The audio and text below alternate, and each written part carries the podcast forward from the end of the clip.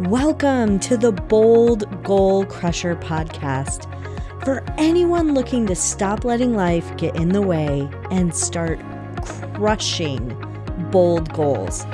I'm your host, Sara Mayer, and I'm thrilled to navigate this journey with you because it's time to start boldly achieving without working double time. So let's dive in. Hi, bold goal crushers. I am so excited to talk with you today. We're going to dive into habits. And I know there are many, many books about creating good morning routines and building good habits and all the things that you should do to get your day started off right. And I'm a firm believer in setting routines and creating habits that help you to live a happy, more productive life.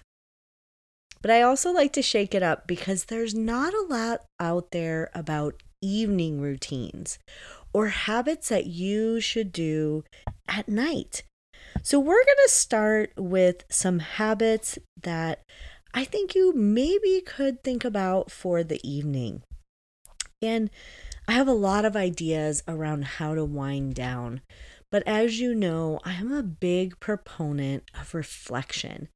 And I think it's super important at the end of the day to have that wind down process and to have the same routine that you go through every night so that it prepares your mind and your body to have a restful night's sleep and also for you to put to bed some of the things that may be clogging up your head or things that bothered you or anything like that.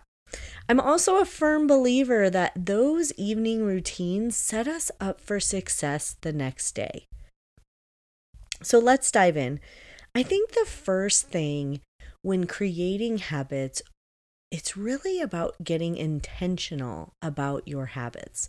What do you want your day to look like? What are the things that you want your day to be doing in your day? Do you want to be exercising for 30 minutes? Do you want to have 20 minutes of quiet time? Do you want 10 minutes to read a book? Do you want to take lunches and breaks and all that stuff? And so it's really about designing a life by design.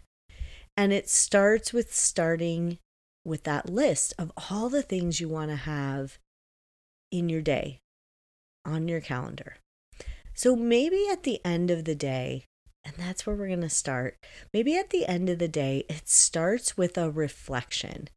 And what I like to do when I'm ready to close up my laptop or close up my work for the day, and you should have an end time on most days, try and pick a time that feels good for you. Now, for those of you who know me, I am an evening person. I get up late, I stay up late. So for for me, it's a later end time. For you, it may be five o'clock, it may be three o'clock, it may be two o'clock. It just depends on how your day is structured and what you have in your life. So I'm going to use the example that I have. I like to wind down about seven.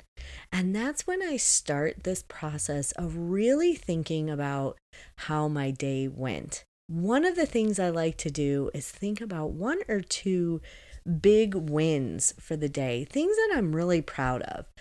And then digging a little deeper and thinking about why am I proud of those things. And so I sit in that for a moment and really think about that. And that is what sets the tone for the future for the next day. Because then I ask myself, how do I do more of this? And I open up my calendar and figure out if I have whatever brought me joy that day scheduled in. So it could be that I got a walk with my dog Parker and I really enjoyed that day. And I need to remember to put walks with Parker on my calendar more often. So it's really about that thinking about my day from a place of positivity rather than from a place of negativity. It's so easy to sit down in your reflection and say, Well, I didn't do this, and I didn't do that, and I definitely didn't do this, and I didn't do that. And then it's a negative tone going into the evening and then also into the next day because you're already starting your day behind. So after I think about that really, really positive thing that I need to do or did in my day, then I start to think about my next day and I take a look at what I have on the calendar. And I think about those feelings that I had when it was really positive, when I was working or doing something. And I maybe shift some things around to re recreate that moment if I can. I also take a look at my energy throughout the day. How was I feeling? Was I energized? Was I drained? Was I overwhelmed? How did I feel? And sometimes there are some negative emotions that come in from that. And I really want to think about why that happened. Did I overpack my day and not take breaks? Did I decide to do something spur of the moment and it took too much time? Did I just not feel as focused or energized? And so it's really sitting in that moment and thinking about what I was not able to do or what negative thing maybe came out in that day. And then I look at my calendar and try to rearrange it because maybe I need to take more breaks. Or maybe I can't do 10 meetings where I'm talking to somebody else. Maybe I need some time in between where I'm working on myself or I'm reading or I'm doing actually nothing. So it's just a big block of nothing on my calendar. So that's the second thing I do. And then I try and rearrange my day. So my first habit in the evening is really that reflection, that wind down process. And then, of course, I have some typical evening hygiene items, you know, brush teeth, that type of thing, wash face. And I think it's really important to have those items in order where you do the same thing over and over because it signals your brain that you're about to wind down and you're getting ready for a good good night's sleep. Um, one of the other things I love to do at night is I do have a stack of cards next to my bed, and I like to pick a card out, not every night, but most nights, and write a handwritten card to somebody, like a word of encouragement or a word of thanks. That's really important to me. And then I actually open my journal and I start to write in my journal. And many people open their journal and they're like, I just don't know what to write. So I always start off with that win for the day. What really, you know, lit me up and what made me excited and what I was proud of. And I put that in there. And then I start to dive into why I was so excited about that and the impact that I think it's going to make. And I talk a little bit about that. I also reflect on my goals in my journal. So I have all my goals written on the front of my journal, inside cover, and I take a look at where I'm at. And many times when I look at the journal with all my goals, there are days that go by where I have done nothing with my goals. And that's when I really start to think about those goals are these truly the goals that I want to accomplish? Are they big enough? Are they exciting enough? Am I passionate about these goals still? And then I think about why I'm not moving forward. Is that because I don't have time? I've loaded my plate up with stuff that's not important, whatever that is. And I journal about that. If I have accomplished a lot of my goals, which is so many times at night, I have, I go in there and I talk about what I worked on and why it was so cool and how it moved the goal forward and how excited I am about that goal. And then one of the other things that you can do uh, for a habit is to really think about maybe brain dumping your day so that you're able to let it go. And that could be in a journal or just, you know, sitting in silence and saying, release or let it go, if you want to quote Frozen or anything like that. So it's really about winding down And I start to do that about seven. I typically do like to read a book at night.